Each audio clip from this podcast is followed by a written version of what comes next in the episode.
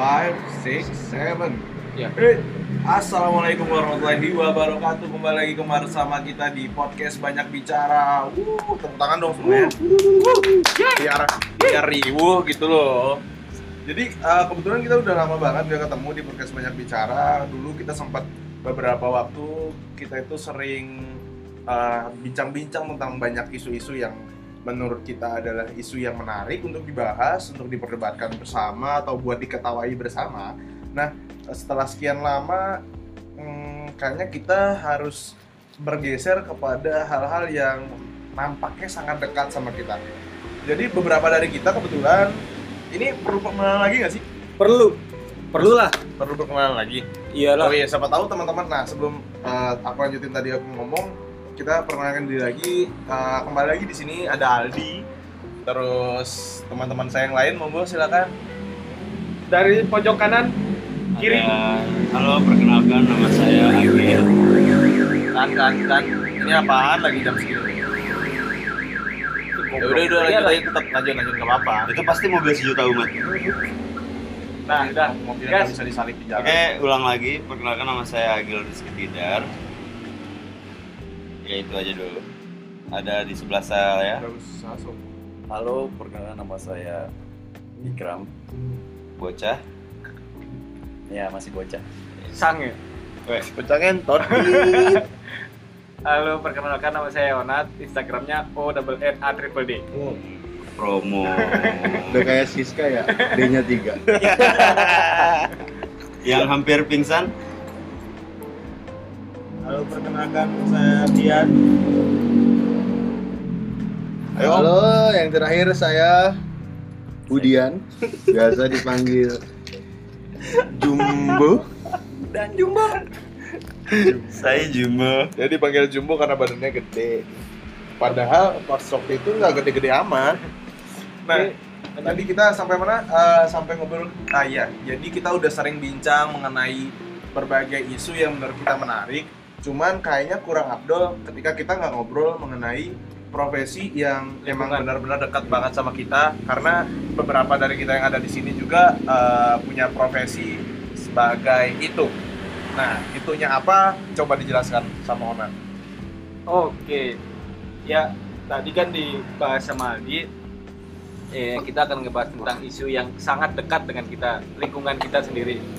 Walaupun ada beberapa dari kita yang udah nggak bekerja di situ, tapi setiap hari kita duduk nongkrong ngobrol di tempat itu, yaitu Kayaknya udah ketahuan. jadi buat pendengar-pendengar yang baru itu adalah coffee shop yang paling mendekati mendekati coffee shop adalah kita sebagai pekerjanya. Ada yang mantan pekerja, ada yang masih bekerja, ada yang Penikmat penikmat, cuman Kopi edit. kopi. Ya nggak bisa, ya nggak tahu lah, bisa Pemirsa lah ya. ah, pemirsa lah ya, Ah, customer lah ya, Customer. Ah, akan masuk itu Customer customer. service bukan Customer bukan. service. Nah, jadi kita hari ini bakal ngebahas tentang eh, apa ya? Tentang Kenapa, kenapa sih orang-orang itu sekarang nih lagi hype banget eh, tentang mau jadi barista. Kenapa orang-orang itu kayak sepertinya profesi barista itu lebih hype banget sekarang. Kal- ngalahin jadi eh, jaga-jaga jaga ini sih? warnet. jaga warnet atau jaga apa tempat baju store baju Oh, iya. Shopkeeper, shopkeeper. shopkeeper dulu kan Iya. sempat tren tuh Iya, jaga jaga Jaga distro distro. Kalau nggak jaga distro lagu nggak keren ah, jaga Kayak distro nggak siapa keren gitu. sekarang Dan jadi apa namanya uh, shopkeeper di distro itu pasti keren. pasti dulu. keren karena ngambil baju di distro Iya. ngambil bajunya keren Nah, yang terjadi di dunia coffee shop Hampir jadi barista itu keren berarti gitu Keren, ya. ya. Iya, secara Jadi langsung perspektifnya kayak gitu karena sebenarnya nggak cuma hari ini aja sih. Tren ini tuh udah jalan selama beberapa tahun belakangan ini. Tiga Iya. tahun tiga tahun belakangan bisa disebutin kayak gitu nggak sih? Bisa. Dua- 2017, 2016 mungkin atau 2000. bahkan sebelum bahkan itu. 17 sebelumnya. ya. Iya sih kalau mulai-mulai kebacanya banyak yang pengen yang eh, banyak yang pengen jadi barista tuh tahun 2016 akhir, Hmm. 2017 ya. Iya. nah Kayak gitu sih. nge-track lagi nge-track ke mundur lagi apa sih penyebabnya orang-orang pada senang jadi barista dan segala macam mungkin karena ngelihat orang lain yang jadi barista kenapa karena mungkin dan lain sebagainya mundur lagi ke belakang lebih 2010-an ke atas 11, 12, 13 dan seterusnya itu kan udah mulai muncul banyak coffee shop Udah mulai muncul banyak muncul. Tapi banyak tapi tidak seperti hari ini. ya tidak seperti 2017, 18, mungkin 19 tapi ya nggak sih benar-benar Eh, ini eh, buat teman-teman tahu nih yang kita bahas ini adalah Ya. kota Jogja ya kita Nah, jadi kan Spesifik 2000 2010 itu udah mulai banyak tuh kedai-kedai kopi yang mulai buka kalau misalnya di kota-kota besar lainnya mungkin lebih duluan kali ya Dulu ada yang lebih dulu atau ada yang mungkin baru belakangan ini. belakangan ini Tergantung kotanya di mana sih. kita ngambil studi kasusnya di Jogja, Jogja. karena kota lain karena kita nggak pernah merasakan atmosfer kota itu secara langsung sih.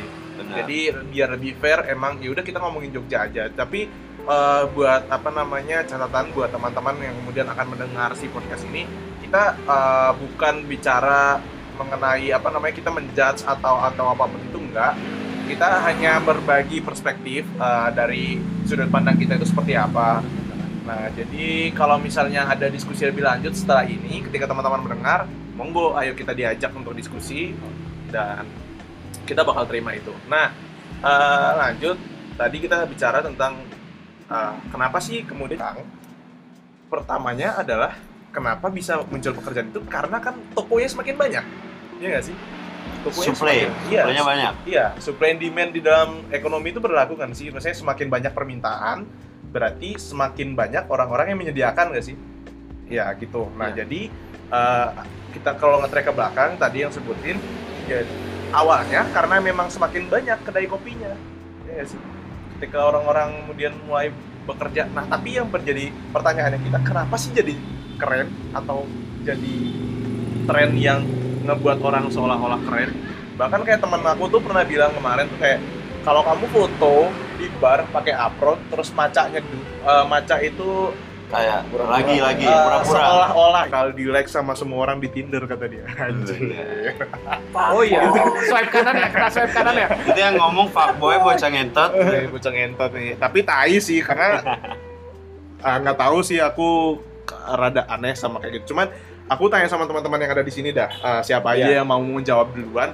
Kenapa sih pekerjaan ini bisa terlihat seperti sesuatu yang keren banget gitu? Atau semua orang akhirnya berbondong-bondong ke sana. Itu gimana sih? Kalau menurut teman-teman?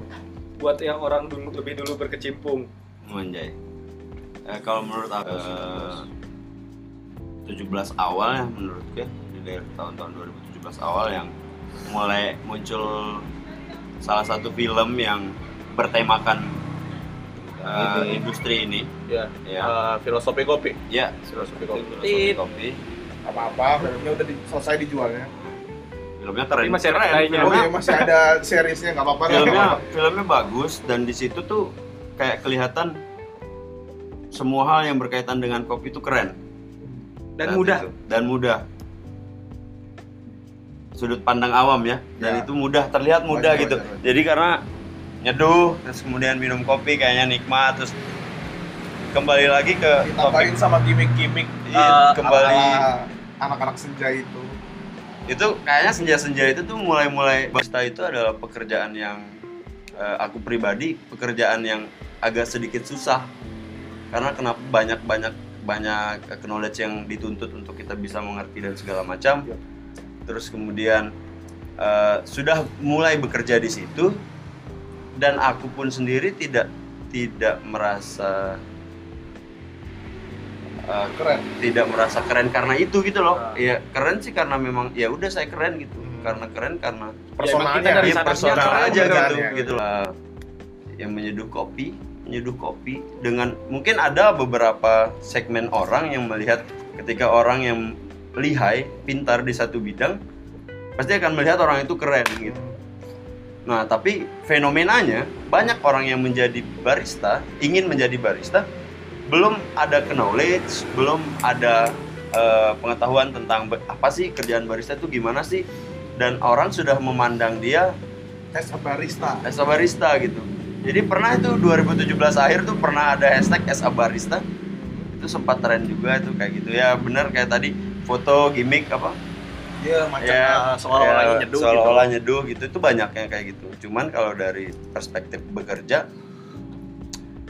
bekerja sebagai barista itu penuh tanggung jawab sih sebenarnya penuh tanggung jawab untuk orang-orang yang baru ingin menjadi ya mungkin dilihat karena temannya Hmm. memang kalau dilihat dari luar bar ketika kita bekerja di bar itu pasti kayak seru Menyenangkan. menyenangkan bahagia kerjaannya kayaknya gitu. Gampang banget. gampang banget gitu kerjaannya dibayar pula gitu. Gitu. Dibayar cuma Udah- buat minuman doang gitu udah kan udah udah seneng-seneng sama teman sebar terus kemudian dibayar terus kemudian santai gitu pekerjaannya Iya, iya. dari aku sih kayak gitu sih kayak ngelihat ngelihat keren terus tiba-tiba pengen wah kayaknya jadi barista aja deh kayaknya kerjanya gampang gitu. Berarti kerennya itu tadi karena pertama film yang kemudian merepresentasikan Bisa seorang jadi. barista tuh kayak gini loh terus banyak orang yang bekerja jadi itu dan banyak orang yang kemudian terciptakan pandangan yang wah anjir keren nih jadi barista gitu jadi barista dong saya gitu ya udah keren slow dibayar Nah, gitu Oh. kan pikirannya. Nah, bahasannya beda. Itu tergantung SOP dari setiap toko sih aku rasa. Nah, kalau dari Mas Ikram sendiri gimana? Saya uh, kita kan dapat perspektif dari Mas Agil.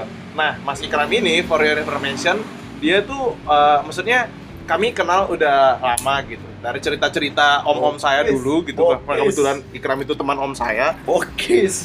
Uh, dia itu udah minum kopi dari tahun 2002 katanya. minum kopi bapaknya.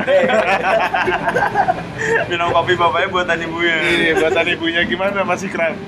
Kalau dari Mas Ikram gimana sih? Tadi kan Mas Agil udah uh, kasih Ikram gimana pandangannya? Kalau saya awal tertarik di kopi itu Oh berarti ini ceritanya sejarah kamu ya Mas? Bukan, pandangan Enggak. kamu. Nah, dia Ini- mau ini diruntut dia, Ya, mau diruntut runtut dulu. soalnya ini bakal mempengaruhi Kinerjamu. Ah, ah, kenapa, kenapa keputusan saya menjadi barista Ah, iya. terus Oh, Masnya dulu berhenti menjadi woi, barista, juga nih. Terus terus terus lanjut dong, Eh, serius. ya itu em, pengaruh film-film filosofi kopi pada tahunnya apa filosofi 2017. pertama tuh 2000 2015. Yang pertama? coba ya. yang pertama kayaknya 2014 apa pokoknya yang, ke- yang kedua itu Iya. 2017 nah Iya. sebenarnya eh, dari yang saya lihat filosofi kopi pertama itu malah mem- membentuk mindset orang-orang bahwa kopi itu ternyata enggak kopi kopi itu menikmati kopi itu nggak cuman kopi sobek gitu Iya, nggak cuman kopi benar. tubruk Sisi positifnya. ya sisi sisi, positifnya. positifnya itu memasarkan jenis-jenis kopi yang lain Apa? Siapa? Apa kopinya yang di filosofi kopi? Eh, ini tiwus Ah, Nah, itulah itu benar-benar yang memulai masyarakat untuk mulai mencoba kopi dengan bentuk lain maksudnya yang secara internasional tuh diakui lah gitu Iya. Berarti Metode- ini ya, eh, apa namanya literasi mengenai Ah. kopi itu pertama kali bukan film itu tadi gitu ya karena Benar. memang film sebagai budaya pop gitu dan berfungsi untuk menyalurkan informasi dia bisa mencapai uh, target audiens yang besar kayak gitu Iya, dan benar literasi mengenai kopi di film itu uh, pada pada tahun itu pada waktu itu sangat tepat Iya. ketika diluncurkan jadi akhirnya banyak orang yang mulai aware nih sama Nah, Kopi itu dan gimana? mulai penasaran uh, barista apa sih sebenarnya kopi ini? Bisa diapain aja sih kopi ini? Selain ditubruk selain dia apa? Menikmati kopi saset tadi. Nah muncullah kalau di Jogja sendiri tuh banyak lah muncul mulai kedai yang eh, konsepnya tuh kayak nggak cuma nyediain kopi doang tapi sambil menceritakan bercerita Bercerita. itu kopi sambil bercerita lah. Contoh? Eh, dan ya Yang gak usah pakai contohnya contoh lah ya. usah ya. ya. Ah, mungkin masih ada yang masih ada ada yang ma- ada yang yang ada. ada. Tuh, tidak usah disebut contohnya ya. Ya, nah dari situ lanjut. yang saya lihat ya belum eh, profesi barista belum terlalu belum terlalu maksudnya dibilang keren belum sih. Masih soalnya masih banyak orang yang eh, terpaksa. Sebenarnya masih orang banyak orang terpaksa ya tahun 2014 15 tuh terpaksa bekerja. Terpaksa bekerja Ya, salah satunya barista saya. karena belum mempunyai pengalaman di dunia lain rata-rata yang ingin parteman mahasiswa atau bahkan ada yang putus sekolah mungkin. Teman saya ada ada. ter- apa harus putus sekolah putus kuliah dan nggak mau mau nggak mau bekerja. Sebagai itu. Belum yang eh, sedangkan ini saya menceritakan filosofi apa tentang filosofi yang kedua aja deh.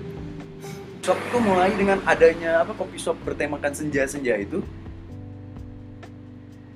muncul mulai uh, stigma bahwa barista itu menjadi barista itu keren. Menurut saya esensi yang orang ingin menjadi barista karena keingintahuannya itu mulai beralih.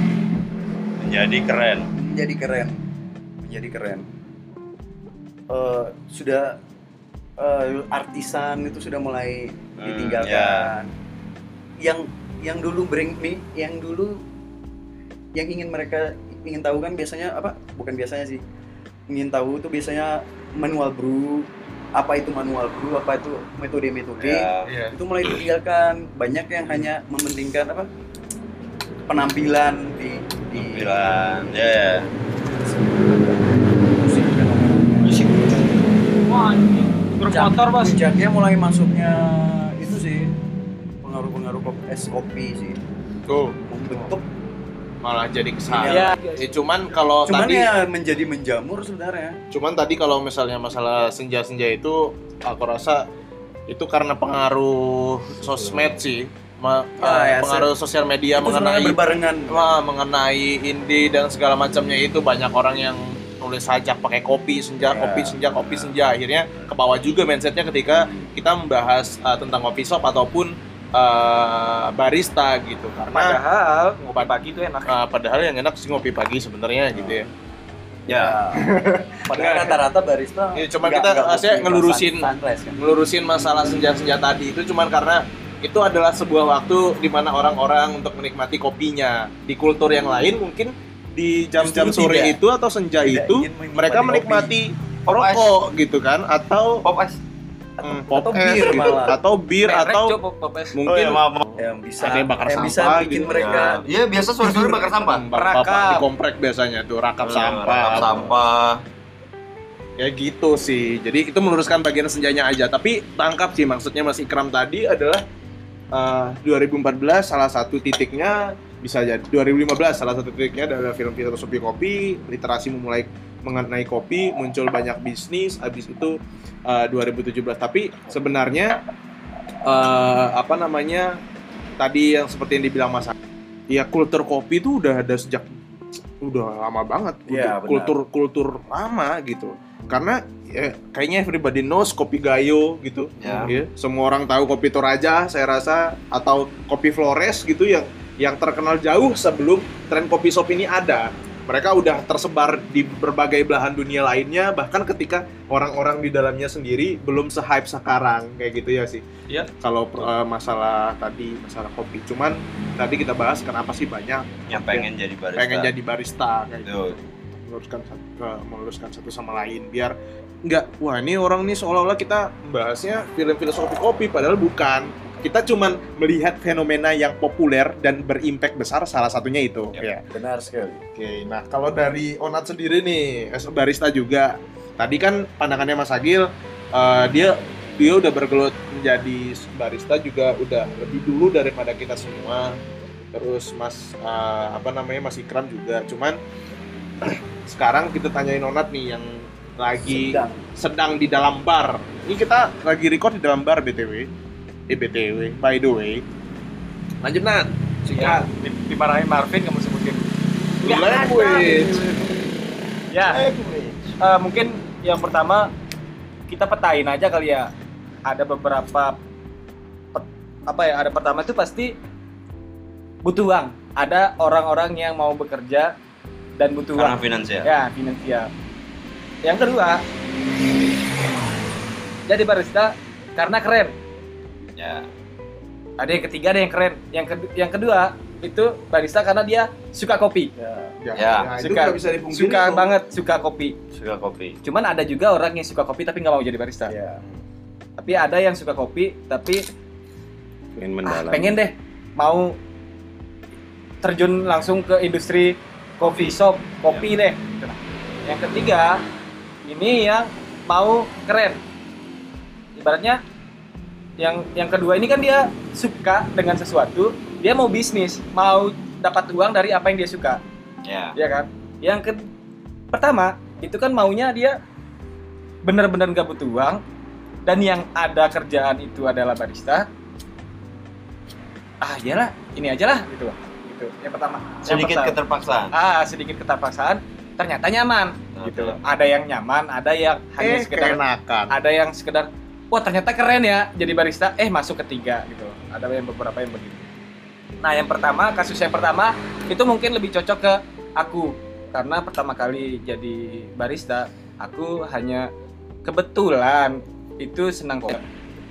Kamu suka kopi kenapa nggak jadi barista aja gitu kan?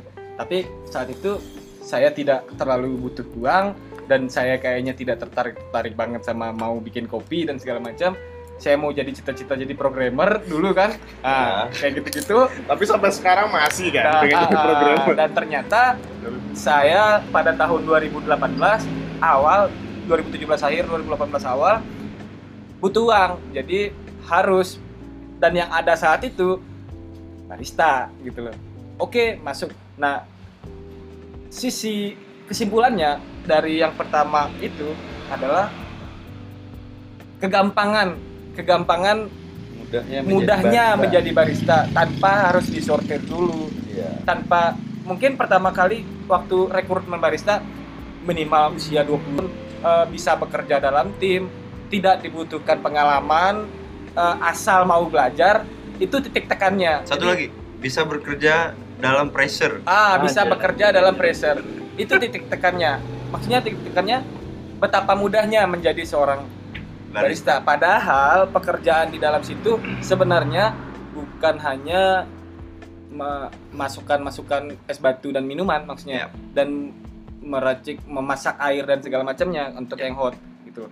Jadi ada beberapa step yang kayaknya kalau kalian nggak bener-bener niat dan mau jadi itu kayaknya kalau setengah-setengah setengah-setengah juga hasilnya. Selesai hasilnya juga setengah-setengah. Bahkan buruk. bahkan lebih bisa lebih buruk. Bahkan bisa diejek-ejekin barista yang yang lain. udah serius di sini. Iya, betul. itu merugikan saat dampaknya adalah itu merugikan partner kerja kalian. Merugikan partner, merugikan store ya. store owner dan segala macamnya. Jadi bikin ilfeel customer. Bikin il- ilfeel customer ketika ditanya ah di industri kayak gini apa ya kita nggak bisa kayak nggak ada manual book dan segala macamnya nggak ada buku yang harus lu- kalian baca dan patternnya kayak gitu nggak bisa. Kamu harus cari sendiri ngulik sendiri nanya-nanya sana sini nyari kesimpulan akhirnya ketemulah resepmu dan segala macamnya kayak gitu. Nah yang kedua orang yang benar-benar minat kopi ini dan mau bekerja di kopi itu nggak usah dipertanyakan. Karena memang menurutku kalau bisa ngasilin uang dari apa yang lu suka kamu suka itu kayaknya bakal hidup senang sampai surga deh ya aja Amin. Iya kan? Amin, amin. yang ketiga yang menjadi titik permasalahan adalah yang ketiga yang menurutku bekerja jadi barista dan bekerja jadi kitchen itu dua hal yang berbeda. Yep. Yang pertama, kalau dia di kitchen, kamu tuh kayak kalau di di konser tuh back sound eh soundman-nya. Jadi Nggak kelihatan nggak kelihatan, nggak akan orang muji. Yang ada dipuji makananmu. Akhirnya restorannya yang dipuji. Iya. gitu. Ya. Nah, ketika jadi barista, kamu Frontman, dikasih baju, frontman. kamu dikasih baju, kamu dikasih panggung, akhirnya nyanyi gitu loh. Kamu jadi vokalis gitu di situ. Ya pasti akan terlihat oleh orang. Jelek buruknya, bagus baiknya pasti akan terlihat oleh orang. Kalau katanya coffee ini bandnya ya dan coffee shopnya bandnya. Kalau katanya salah satu abang kita bilangnya gini, eh, barista itu adalah rockstar di hospitality industry. Ya, rockstarnya, uh, selengeannya di mungkin di, di kitchen lebih mungkin lebih disiplin dan segala macam. Kita disiplin dalam bentuk lain, dalam bentuk lebih lebih apa ya lebih fleksibel. cuman barista kayaknya ada kesamaan dengan bartender sih Ya, Cuman walaupun ya, bartender Cuman sekarang profesi yang udah mulai pamornya pam- udah nggak terlalu sama-sama juga. Iya, karena Bukan mungkin karena kultur Indonesia kultur mungkin. Indonesia nggak terima dengan Ya, misalnya nih mau benar. kerja kerja di mana bartender racik apa alkohol langsung ini. lah langsung jelek kan. Langsung Tapi jelek. kalau kerja di kopi itu wah itu minuman Indonesia banget Indonesia banget dan di situ dikasih panggung orang akan lihat kamu jelek baiknya kamu pasti akan terlihat keren Iya. gitu loh mau kamu kotor cuci gelasnya dan segala macamnya tapi kalau udah di depan customer pasti keren Iya. 90% lah 80% nya pasti udah keren anjir udah jadi ngomongin pemasaran gaji dan segala macam kitchen mah itu tapi Parah. babnya beda sih. Tapi- Kita bakal ngobrol panjang mengenai Nah. itu kayaknya satu episode atau lima episode sendiri deh kalau Nah. masalah kesejahteraan. tapi tapi kembali lagi Mungkin next lah. perekrutan kitchen itu nggak sama sekali nggak sama dengan perekrutan nah yang lebih gampang itu maka makanya kenapa kitchen itu lebih rapi dari segi kesejahteraan mereka lebih sejahtera dan segala macamnya. Mungkin ada di beberapa coffee barista yang mereka udah sejahtera dengan penghasilan mereka. Tapi titik la- eh, kembali lagi ada beberapa yang ya udahlah kerja. Oh, banyak duit dan segala macamnya maunya kerja di barista supaya kelihatan. Dan itu nggak sama di kitchen. Kitchen struktural dari awal masuk kalau nggak bisa masak ya udah jadi dishwasher. jadi jadi, jadi tukang bersih bersih. Nah kalau di barista nggak ada kayak gitu sekarang ya mungkin dulu ada sekarang malah lebih parah nggak ada Ya, bisa bukan gimana sama- gimana maksudnya udah jarang sih yang kemudian ya punya step kayak gitu gitu. Biasanya kalau di tempat-tempat yang emang urgent banget, memang butuh banget karena memang ketersediaan sumber dayanya itu yang eh, nggak banyak yang udah mahir atau misalnya kalau udah mau bayar yang mahir itu kan Lebih tinggi. butuh effort yang lebih tinggi Ya. gitu kayak gaji, kayak uh, apa namanya feedback balik dari store ke mereka itu lebih ongkosnya lebih mahal, biaya produksinya lebih mahal sehingga ya udah terima aja orang yang yang penting mau mau belajar aja kayak gitu. Jadi uh, lebih gampang gitu, nggak ada step-step kayak gitu bisa jadi mereka udah masuk bar, trainingnya bisa jadi cuma tiga hari, seminggu gitu, ya udah langsung lanjut gitu. Tapi masih ada juga kok yang kemudian mempraktikkan step-step kayak Secara gitu struktural. secara Iya, struktural dan masih itu emang tempat-tempat yang profesional sekali emang ya rata-rata yang udah besar dan mereka menjaga standar ya. eh, apa ya Ya, standar produk ya standar produk mereka mereka nggak mau produk mereka hanya gara-gara satu barista yang Baru. ah, modal tampang doang masuk terus produk mereka jadi turun gitu itu sih. Tapi ada sih yang modal tampang doang ada. ada Ada. jelas ada Jadi karena tadi karena kita di atas panggung butuh orang yang good looking juga. Kalau menurutku ya itu tadi pengaruh budaya pop populer itu tadi itu me- se- meng, apa ya meng- memengaruhi Stigma. Ya, iya yang pemilihan barista oleh owner atau oleh manajer sendiri. bisa jadi juga, tapi itu kita Mungkin- mungkin bakal mungkin- bakal mungkin di dulu- bab budaya pop Ya, tuh panjang juga. Mungkin dulu misalnya eh, barista coffee shop seperti dia eh, kita ngomong lah mungkin Starbucks atau yang lain yang secara masif gitu ya. Iya. Eh, dalam apa yang bisa kita katain perusahaan besar lah di dunia kopi itu em, punya SOP yang sangat ketat, Iya. sara- seragam, bukan selengean, Iya. rapi gitu, rapi dan sebagainya. Itu i- sebenarnya kan hadirnya apa? Hadirnya itu tadi budaya-budaya populer tentang eh, apa? Seperti se- Sekarang seperti ya, ya, iya. yang seperti senja dan sebagainya orang-orang apa anak-anak senja dan sebagainya itu beri apa membuat manajer atau owner itu pengen apa barista ini jangan cuman jangan cuman membuat kopi doang Ya. Entertain. sebagai ah entertain ada entertain di situ Nah, terus gini deh. ah, tadi kan baru sampai onat kalau dari Masian atau eh, Masian dan Masian karena kalau menurut kalian berdua gimana? Atau salah satu dari kalian mau ngomong gimana? mereka nggak mau ngomong ya wes saya lempar deh ke yang buat pertanyaan Oke. ke Mas Aldi ya bagaimana pendapatnya Mas Aldi nih Ya kalau dari aku sih tadi eh, kan kita ngebahas eh, kenapa sih kemudian itu terlihat keren gitu. Eh, tadi udah banyak lah faktornya yang dibicarain karena satu pengaruh dari film, terus kemudian eh, eh, eh, media. kenapa banyak orang yang mau jadi barista? Nah dan karena satu itu pekerjaan terlihat keren, yang kedua itu karena kebutuhan dan ada pengaruh Dan budaya passion. pop dan segala macam segala macamnya itu. Da- tapi kalau dari aku sih eh, dari aku pribadi memang mirip-mirip juga karena sejatinya aku juga ketika terjun di sini itu memang karena banyak faktor. Yang pertama, aku memang suka kopi dan kemudian belajar sama teman-teman. Tapi belajarnya udah duluan daripada terjun di dalam industrinya industri kopi gitu. Jadi mencari pengetahuan dulu Ah. baru nyemplung. Jadi karena kebetulan pada saat itu emang karena suka kopi aja akhirnya belajar sama teman-teman yang kemudian udah lebih dulu masuk ke dalam dunia kopi udah belajar situ belajar seduh kopi gimana sih uh, knowledge yang lain-lain dan segala macamnya belajar aja sama teman-teman saya juga nggak pada saat itu memang nggak butuh-butuh duit banget. Saya masih kuliah kuliah normal masih mahasiswa semester berapa gitu. Dan belajar aja sama teman-teman nggak nggak punya tendensi apa-apa cuman pengen nyeduh karena memang suka sama kopi gitu. Eh, eh tedeng tanpa tanpa apa namanya ya waktu berjalan gitu aja dan kemudian membawa saya untuk bekerja di situ karena saya butuh uang gitu sebelumnya malah saya nggak bu- bukan yang langsung pengen langsung jadi barista pokoknya jadi barista jadi barista enggak. Saya sebelum- sebelumnya kerja di event organizer dan di situ saya fine aja sama itu karena memang sebelumnya saya udah bergelut di dunia itu juga lebih dulu gitu tertarik. Nah dilalahnya butuh uang dan pada saat itu ada uh, kerjaan menjadi barista ya udah saya apply dan alhamdulillah masuk. Nah kenapa saya berani apply karena saya juga udah punya basic sedikit lah minimal pengetahuan mengenai bagaimana sih nyeduh kopi akhirnya membuat saya lumayan pede lumayan percaya diri untuk ya udah aku daftar deh gitu.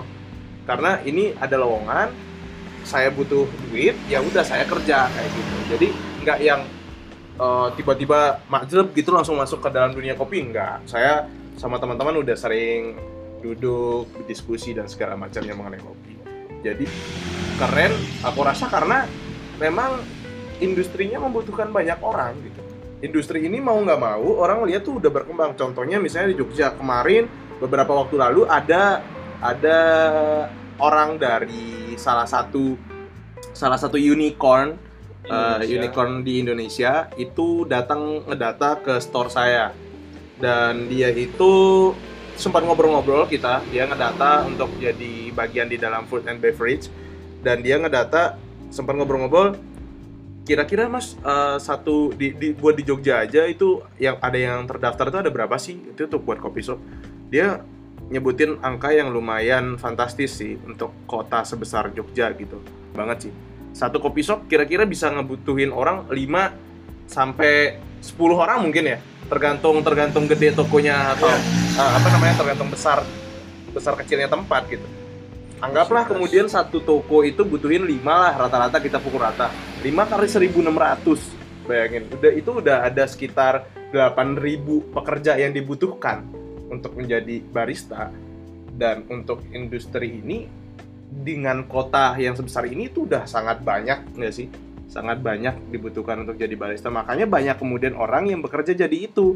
Ditambah dengan faktor-faktor yang tadi yang disebutin untuk jadi barista di sini kayak gampang aja gitu. Cuman memenuhi syarat umur di bawah umur 23 misalnya atau kemudian mau belajar bisa bekerja di bawah tekanan ya udah orang bisa kerja. Dan hampir banyak orang yang berani mengambil resiko itu selama umur mereka masih di bawah umur 23 tahun. Jadi kayak gampang aja masuk masuk masuk masuk. Sehingga banyak sekali orang yang pengen jadi barista kayak gitu. Karena satu mereka terlihatnya tadi mudah dan mudah lapangan pekerjaannya banyak dan itu hype banget loh hari-hari ini tuh. Nah cuman aku punya pertanyaan satu sih eh, dari sekian banyak eh, ini. Kayak ada tadi banyak juga orang yang kemudian bicara mengenai keren keren keren. Ya emang apa salahnya sih menjadi alasan keren aku mau dengar sih tanggapannya teman-teman karena kan tadi kita rata-rata ada yang butuh duit ada yang memang menyukai kopi ada yang memang udah ngopi dari lama sehingga ya udah dari kopi aku pengen dapat duit gitu. Nah tapi yang satu ini kontroversial sih karena banyak orang di luar sana juga yang memperdebatkan ini yang keren dari barista itu apa sih? Tapi eh, aku pengen bertanya aja emang kenapa sih kalau orang keren gitu? Siapa aja deh boleh jawab deh. Jadi Kenapa sih? eh, ngomongin jadi barista keren ya? Iya. Itu balik lagi zaman aku masih SMA. ya Gue udah lama banget ya masih 2003 ya Di- enggak lah, Iya, gila. 2000 berapa? 2011 lah. 2011 ya, ya. Saya SMA, saya masih kecil kok. Itu saya SD kelas 1 mas Enggak. Jadi gini, jadi kan soal masalah umur ini. Eh, balik lagi zaman SMA itu lagi tren banget yang namanya fotografer, ya enggak? Ya Semua orang pengen jadi fotografer, Ya ya ya ya ya kan? Semua Itu di tempat anda tahu itu hype nasional gitu Kayaknya itu hype nasional deh. Mungkin Kayaknya itu hype nasional. Tapi di di tempat saya itu benar-benar kayak berasa gitu. semua semuanya pengen jadi fotografer Hmm. semuanya bisa menghasilkan oke memang fotografer ini ya foto itu memang masuk dalam silakan untuk melakukan Foto. foto Menjadi model. mem- ah, mem- memproduk Menjadi memproduk subjek.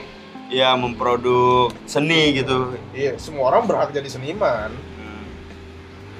Terus terus gimana? terus nah dari dari dari dari fenomena yang semua orang pengen jadi fotografer ini bisa kayak sama gitu loh sama-sama jadi fotografer tuh keren gitu jadi barista tuh keren gitu. Tapi di, di- untuk mencapai keren itu kamu tuh harus kayak ada prosesnya gitu loh. Ya kan? Selain keren memang karena dia diciptakan oleh Tuhan keren ya. Untuk karena mau menjadi profesi gitu. Jadi profesi fotografer kamu keren. Tapi kamu harus berproses dulu tuh untuk menghasilkan karya seni yang keren baru kamu bikin kalau menganggap diri keren sih ya elah siapa aja dandan keren kok menurut dirinya Iya, tapi masalahnya ya kena- tapi apa masalahnya untuk menjadi aku pengen jadi barista karena keren barista gitu. Apa masalahnya sih? sebenarnya ada yang bayar buat itu juga kan Iya, ada selama industrinya bayar. masih sanggup-sanggup aja kenapa enggak sih gitu. iya benar apa jadi yang salah gitu. apalagi kalau keren tapi dia skillful juga kan Oh, itu Udah nilai plus. the best. Kalau kata Nah, teman-teman sih nggak ada obat. sih. karena kenapa sih karena karena karena pencapaian keren ini menurut aku apa ya ya kan? Ada poin-poin tertentu yang membuat kamu tuh lebih dari kamu menjadi keren gitu loh. Hmm. karena memang ending dari semua pekerjaan itu pasti keren gitu loh. Kamu jadi eh, jadi apa deh? Jadi jadi pemain musik misalnya. Jadi pemain musik terus menciptakan lagu-lagu yang bagus kamu akan menjadi keren gitu loh. Dengan sendirinya. Tapi karena banyak orang yang melihat temannya keren misalnya contohnya temannya kerja jadi barista terlihat Jadi dia ingin menjadi seperti itu gitu. Dia tapi tidak dia punya. belum tidak tahu ya apa dia nggak tahu gimana sih tem- temannya berproses untuk mencapai keren itu gitu loh. Hmm. yang dimaksud dan banyak banget fenomenanya. Anak-anak yang oke misal eh, datang ke Jogja ataupun orang Jogja sendiri khususnya di kota Jogja ngelihat bahwa pekerjaan eh, barista ini lowongannya banyak terus selalu ribet tidak dibutuhkan yang berpengalaman ya kan kayak gitu.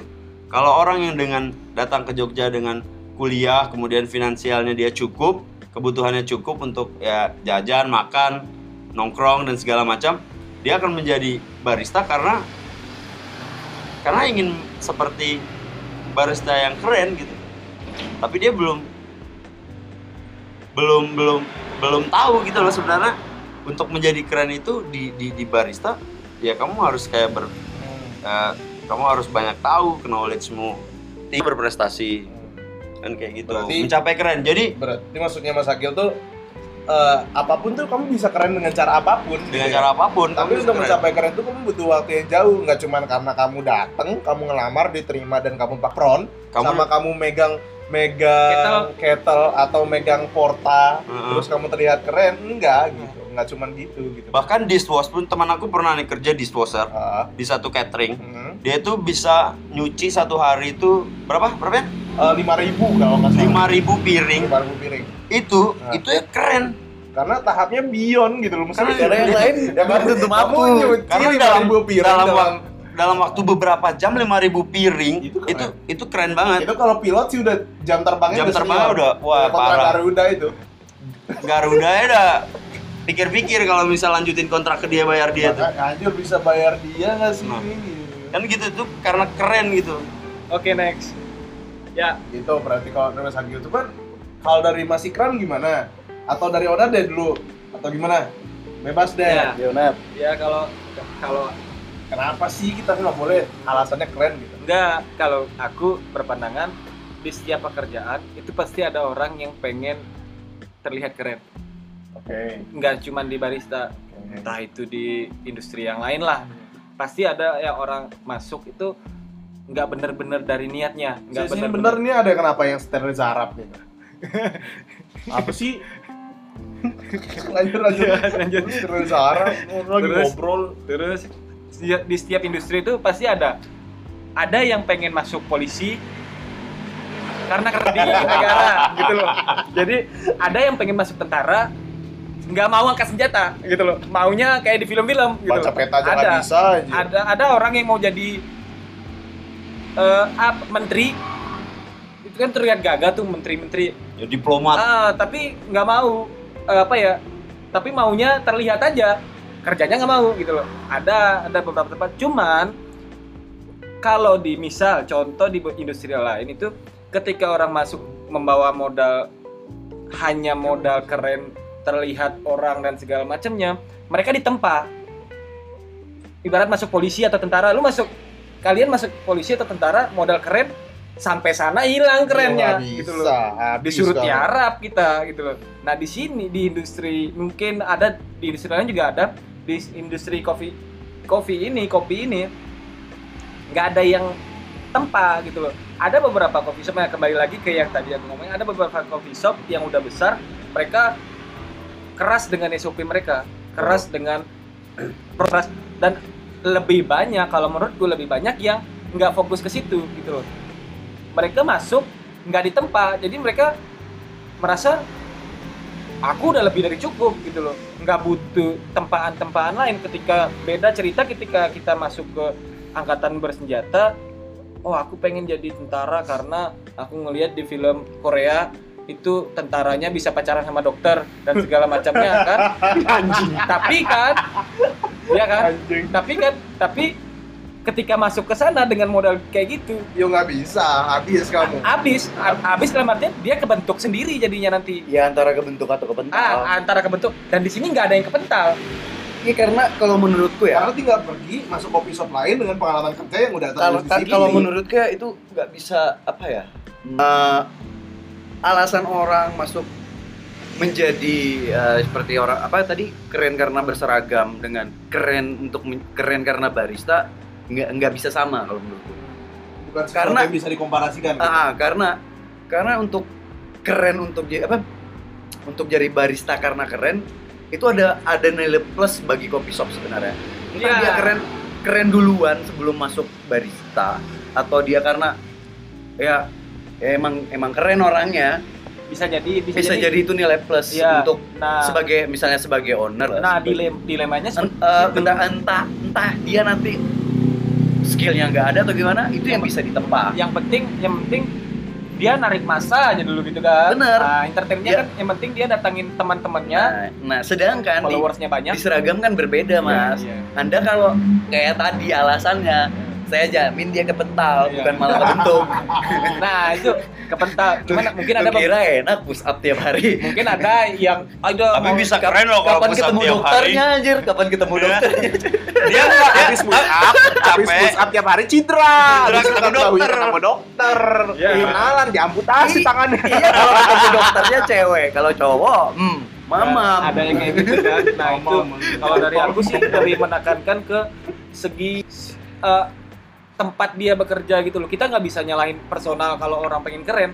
Iya. ada ada ada memang ada orang orang-orang yang seperti itu ada. Mungkin nggak menutup kemungkinan kita juga mungkin salah satunya. Maybe, mungkin maybe. ada alas ah, mungkin kita juga bisa ada sedikit kemauan mungkin pengen jadi keren gitu loh. Ya pastilah siapa yang nggak mau jadi keren dan dilihat banyak orang jadi focus of interest semua orang kayaknya punya kita pengen si kecil walaupun kecil tetap tetap ada gitu rasa narsis gitu ya rasa nasi pada makanya Ego itu muncul butuh diberi makan. makanya muncullah Instagram dan segala macamnya kan nah itu nah dari dari Pengaruh sih. Eh, perkembangannya Media- media, media sosial, sosial, itu iya. berpengaruh sih ke kenapa owner tuh berani nge-hire orang keren padahal dia nggak punya skill gitu. Nah itu dari segitu.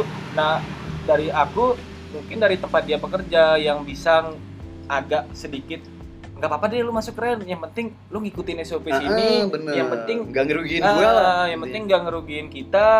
Masalah itu nanti semoga aja. Nah Nah, dari beda-bedanya yang jadi yang jadi hasilnya berbeda itu karena mungkin dunia ini terlalu fleksibel dunia industri ini terlalu fleksibel jadi ilmu yang didapat di tempat-tempat itu berbeda jadi nggak ada pat apa ya Gak ada pattern. ah Nggak ada- patternnya nggak ada- patternnya gitu loh nggak ada pakem jadi lah. ah nggak ada pakemnya jadi ketika Pakem di kelurahan. ah nggak ada pakem Iya. barista itu keluar dari sarangnya dan segala macamnya itu seolah-olah tempat lu kayak eh, misalnya kita kerja di contoh yang lebih besar dari dan dia tempatnya lebih kecil gitu kita bisa ngejelek-jelekin dia karena dia tempat kerjanya mungkin nggak sesuai standar SOP-nya dia Di dan segala macamnya dan, ah, dan segala macamnya dan itu bisa menyalahkan jadi nggak ada patternnya jadi orang-orang ada yang beranggapan ilmunya sudah cukup Oke. ternyata di tempat lain ada yang lebih Lebih, ada yang ya. lebih ketat gitu loh Ya. itu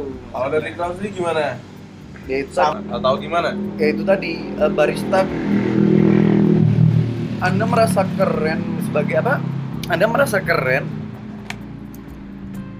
sebagai barista itu nggak cuman dari tampilan gitu. Skillnya juga harus mendukung kalau menurut Tapi kalau emang pemilik perusahaan membutuhkan orang keren untuk mendatangkan masa, untuk menjual produknya, ya it's okay. Itu tergant tetap tergantung di itu punya ha- hak ya itu dia pemilik kedai. Iya benar sih. benar nggak ada itu sebenarnya dilema jadi Hmm. cuan ada cuan ada di situ uang ada di situ. Iya. cuman dari segi industri itu nggak sehat. Itu nggak sehat karena yang keren yang dimasukin ini belum masuk standar dari perusahaan itu mungkin gitu kan karena ada SOP dia itu harus bisa ini bisa ini bisa ini. Iya. kalau dia cuman keren aja terus kemudian mendatangkan masa yang banyak kemudian masanya mendapatkan produk yang kurang baik Nah, ya kan? Nggak akan datang lagi masanya nah itu Itu iya, mungkin itu mungkin itu bagi P- PR bagi nah iya benar benar itu juga apa ya? bisa. Jadi PR bagi eh, ya kalau ada owner-owner yang eh atau calon owner gitu, yang mendengarkan. Ya karena apa ya sampai kapan industri mata? Itu karena Iya. aku benar-benar udah ya salah satunya udah terjun ke dunia ini bagaimana supaya industri ini itu bisa dianggap ibaratnya kita masih di bawah kitchen barista ini masih dipandang peralatan kitchen lah kerjaannya dan segala macamnya tapi kalau misalnya disuruh pindah tempat pun ba- sama-sama bingung gitu loh Iya dong, iya dong. Karena Nah, ilmunya- kita ilmunya semuanya beda. Makanya dari awal. masing-masing. Iya, Dan makanya kenapa ada orang yang akan akan expert di bidangnya masing-masing. Nah, itu tapi Kalau komparasi sih memang haram sih Iya. untuk kerjaan apa pun ya. Pun Iya. kalau misalnya dia memang bisa masak, kemudian bisa bisa Iya, belum meracik tentu- kopi, belum bisa jadi. menjadi manajemen yang baik, dia belum tentu bisa 100% di antara ketiganya Iya, gitu. iya. Itu. Nggak bisa dong. ketika gitu loh Hmm. ketika part timer masuk walaupun dia sekedar part time part time sebagai barista orang-orang mandangnya oh kamu udah barista gitu loh Jadi dia akan tetap harus Ah, menjadi ah, profesional. profesional gitu loh walaupun cuma part time gitu loh dan segala macamnya Berarti sebenarnya jadi barista dengan alasan keren itu sebenarnya nggak apa-apa. Cuman kalau misalnya yang aku tangkap adalah kamu harus tahu diri, kamu harus sadar diri bahwasanya ketika kamu kerja ya udah kamu harus profesional Iya, gitu. benar Mau Keluar dari keren itu. keluar dari paten keren itu atau apa keinginan untuk menjadi keren gitu. Jadi Keinginan. apa pun kerjaanmu itu sebenarnya bisa bikin kamu keren kalau kamu profesional di situ. Nah, masalahnya PR-nya ada profesionalitas. Profesional dicapai dengan apa sih? Emang nggak ada angkanya. Emang Nah. kamu nggak harus juara. Banyak kok orang-orang yang akhirnya nggak juara tapi dia profesional di bidang itu Dan terlihat keren. dan terlihat keren gitu. Nah, Karena gimana? menurutku sih keren ini ya penilaian sangat subjektif. subjektif. dan relatif sekali, ya kan? Kalau kalau Karena relatif, karena sudah omongan saya yang tadi, semua orang bisa menganggap dirinya keren, iya. tapi belum tentu orang di sekitarnya menganggap dia keren seperti Oke. dia anggap gitu aja. Jadi ya kesimpulannya ya sekarang tren barista ini emang lagi banyak banyak orang yang masuk dengan berbagai motif dan salah satunya adalah kekerenan ini ya silakan masuk di industri itu silakan tapi jangan kemudian berhenti sampai tahap kamu terlihat seperti itu tapi bagai kamu memang seperti itu ah atau itu dalam artian profesionalit profesional menjaga profesionalitas karena pada akhirnya industri ini akan bergerak kalau misalnya Mengkampret. Ah, ini bangsat nih emang nih ribut di jam segini.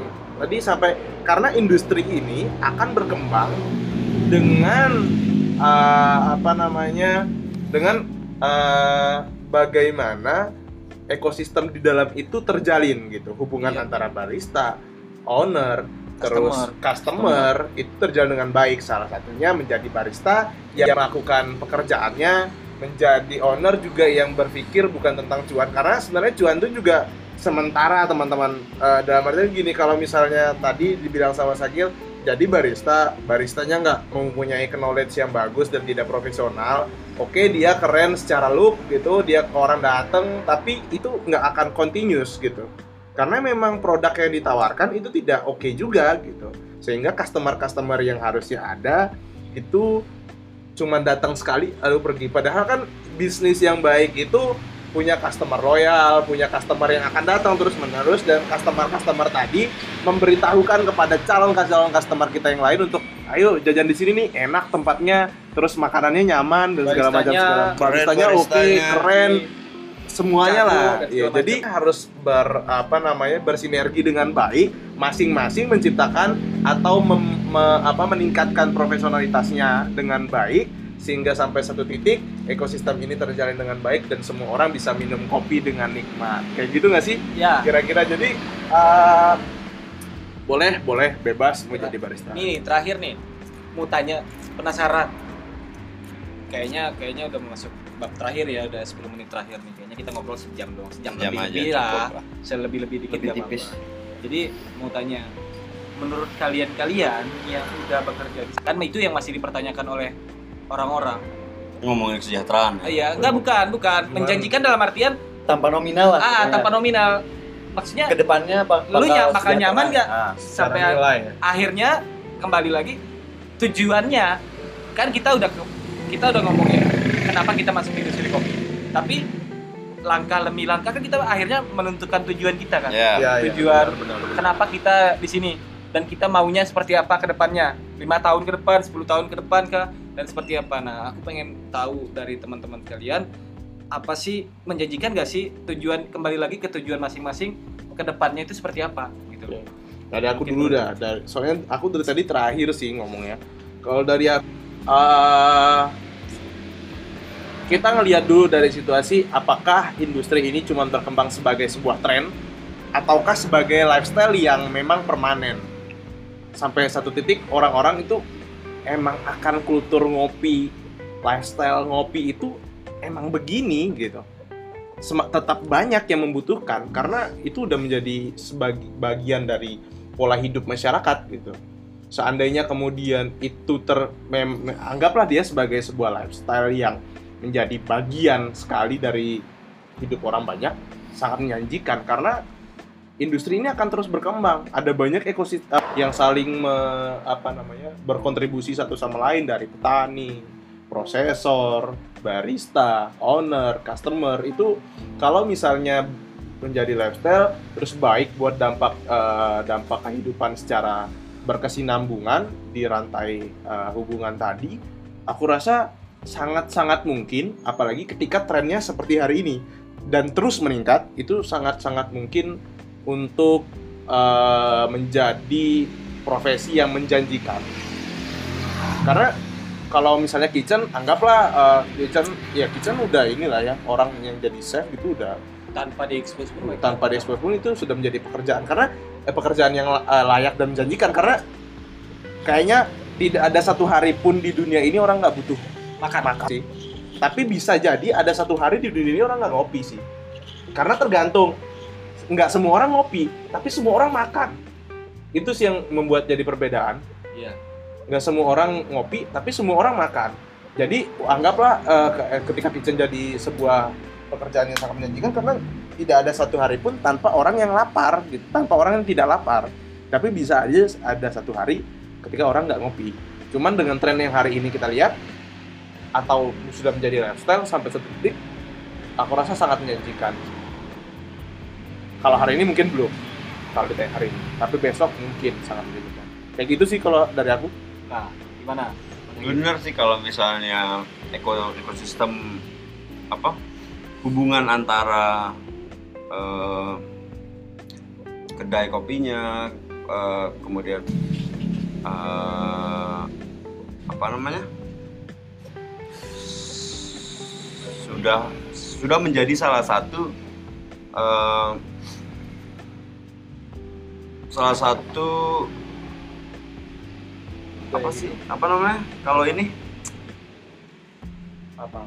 Misal kalau di satu satu kebun nih. Ah satu kebun habis itu dia banyak tuh kalau di ini kan homogen gitu kayak homogen gitu. Hmm.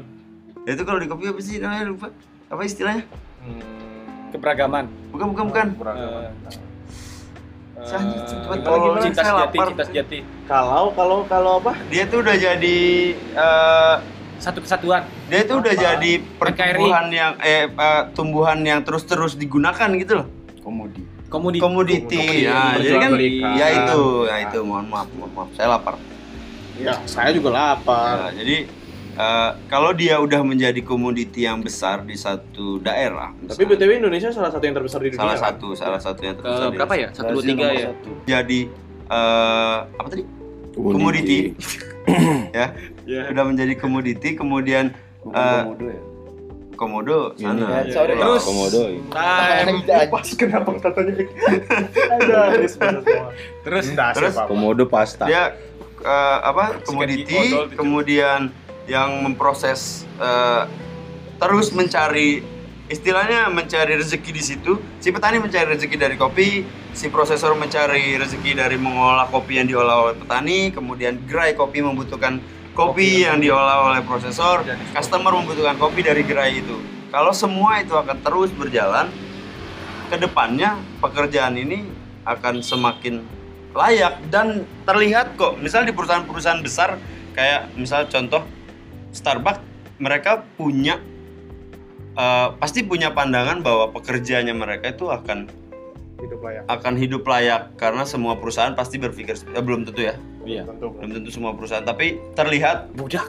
terlihat menjadi ada iya pokok perusahaan lain lah itulah urusan daerah pokoknya Starbucks ini orang-orang yang bekerja di Starbucks dengan sistem manajemen eh, sumber daya manusianya yang sudah layak dan terjamin mereka pasti dan di, dan di Starbucks ada jenjang ya enggak nah dari kita ngelihat jenjang aja itu udah udah ilustrasikan bahwa ke depannya kamu tuh akan lebih baik dari jenjang yang paling bawah. Misalnya kayak misal awal masuk kita hanya eh, menjadi pekerja yang biasa saja kemudian knowledge kita bertambah akan menjadi apa dan sampai akhirnya di tingkat Starbucks bisa disebut sebagai coffee master coffee master. Nah di situ pasti finansialnya mereka akan naik dan kemudian eh, roda finansialnya secara individu itu pasti akan lebih baik. Dan kalau misalnya pertanyaannya pekerjaan ini itu layak ke depannya sangat-sangat layak ketika industri ini masih akan ada terus. Itu sih. Bagaimana Mas Ikram? Apakah sudah tapi tergantung perusahaannya ya. Tetap lagi. kalau menurut saya hmm, nggak cuma kita tolak ukurnya udah dari mulai awal lah mulai ada komunitas kopi Ya. internasional internasional itu yang menyebabkan kopi itu menjadi komoditi besar sebenarnya yang kita tahu sebenarnya tiga besar itu kopi termasuk dalam apa kopi itu termasuk dalam tiga besar komoditi yang Paling besar. paling besar di dunia. Nah, dilihat dari tren itu, dilihat dari data itu sebenarnya sangat menjanjikan. Si kopinya, si si kopinya tidak tahu belum tentu tergantung di personalnya dan juga tergantung di mana dia bekerja. Nah, dia bekerja Apakah perusahaan industri ini apa perusahaan-perusahaan yang terjun di industri ini ada Mhm. adalah perusahaan yang sehat gitu. Bu- benar, ya sehat, bukan bukan besar ya, ya sehat. sehat, secara manajerial dan Hmm, karena ya. Karena menurutku walaupun nanti tren kopi ini bakal menurun di Indonesia pasti ada gerai-gerai yang bakal tetap bertahan Ya, jelas. karena dia perusahaan yang sehat Ya. atau secara manajerial dia ke baik dokter lah ya ya nah itu karena itu tuh vitamin. barista yang kayak dapat secara dokter. data kita tahu berapa perkembangan eh, tadi di awal perkembangan kopi shop di Jogja bisa dibilang lah 10 hari buka di hari yang sama pun tutup, kan? Maksud ah, kalau menurutku untuk mengembangkan ini menjadi benar-benar menjanjikan memang menjanjikan karena komoditi kopi ini salah satu yang terbesar. Ya, ya. dan untuk- continuous. Dan continuous terbukti kan udah berapa puluh tahun. Dan untuk apa menjanjikan atau tidaknya sebagai barista itu kembali lagi eh, ya pelaku usaha sebenarnya pelaku yang ingin membuka kedai kedai kopi atau membuka eh, tempat roaster atau prosesor atau petaninya pun juga harus berkembang. Karena itu berkaitan kan menurut mas apa seperti apa yang dikatakan Mas Agil tadi semuanya sebenarnya itu berkaitan. Nah, kalau semua bidang misalnya dari petani, dari prosesor, dari roast, roastery dan kopi shop itu sudah istilahnya kalau di kita itu udah 8 delapan ke atas 8 ke atas. Insya Allah ini baristanya juga ikut sejahtera gitu. Amin. Ngomong ngomongin sejahtera sih panjang, ya, bro. Panjang ya. Nah, sejahtera kadar tuh. sejahtera ya. Kan beda-beda tiap orang tahu. ya. Ini ini Lima udah tahun- lima tahun 10 tahun ke Iya. depan kan kita nggak tahu. Iya. tapi tapi dikit omongan ya. sejahtera itu biasanya Ah. omongan-omongan visioner. Eh, sejahtera itu sebenarnya adalah sesuatu yang utopis, teman-teman. Sejahtera Iya. kan ketika punya Karena- mobil Avanza satu rumah kan ada Ya yang bilang gitu, tapi kan sertifikasinya itu gak ada. ya udah lanjut. Terus Kita kalau- sebelum ngelantur kan kemarin- saya kan belum ngomong. Oh iya iya. Oh ya. Maaf, silakan, Kalau silakan, kalau silakan, oke. kalau yang memberikan pertanyaan Iya, silakan. iya. Kayak harusnya udah diantum nih closing statement kayaknya. Over, over dikit gak apa-apa. Jadi sekalian closing statement ya. Sekalian closing kayaknya nggak statement bisa nih.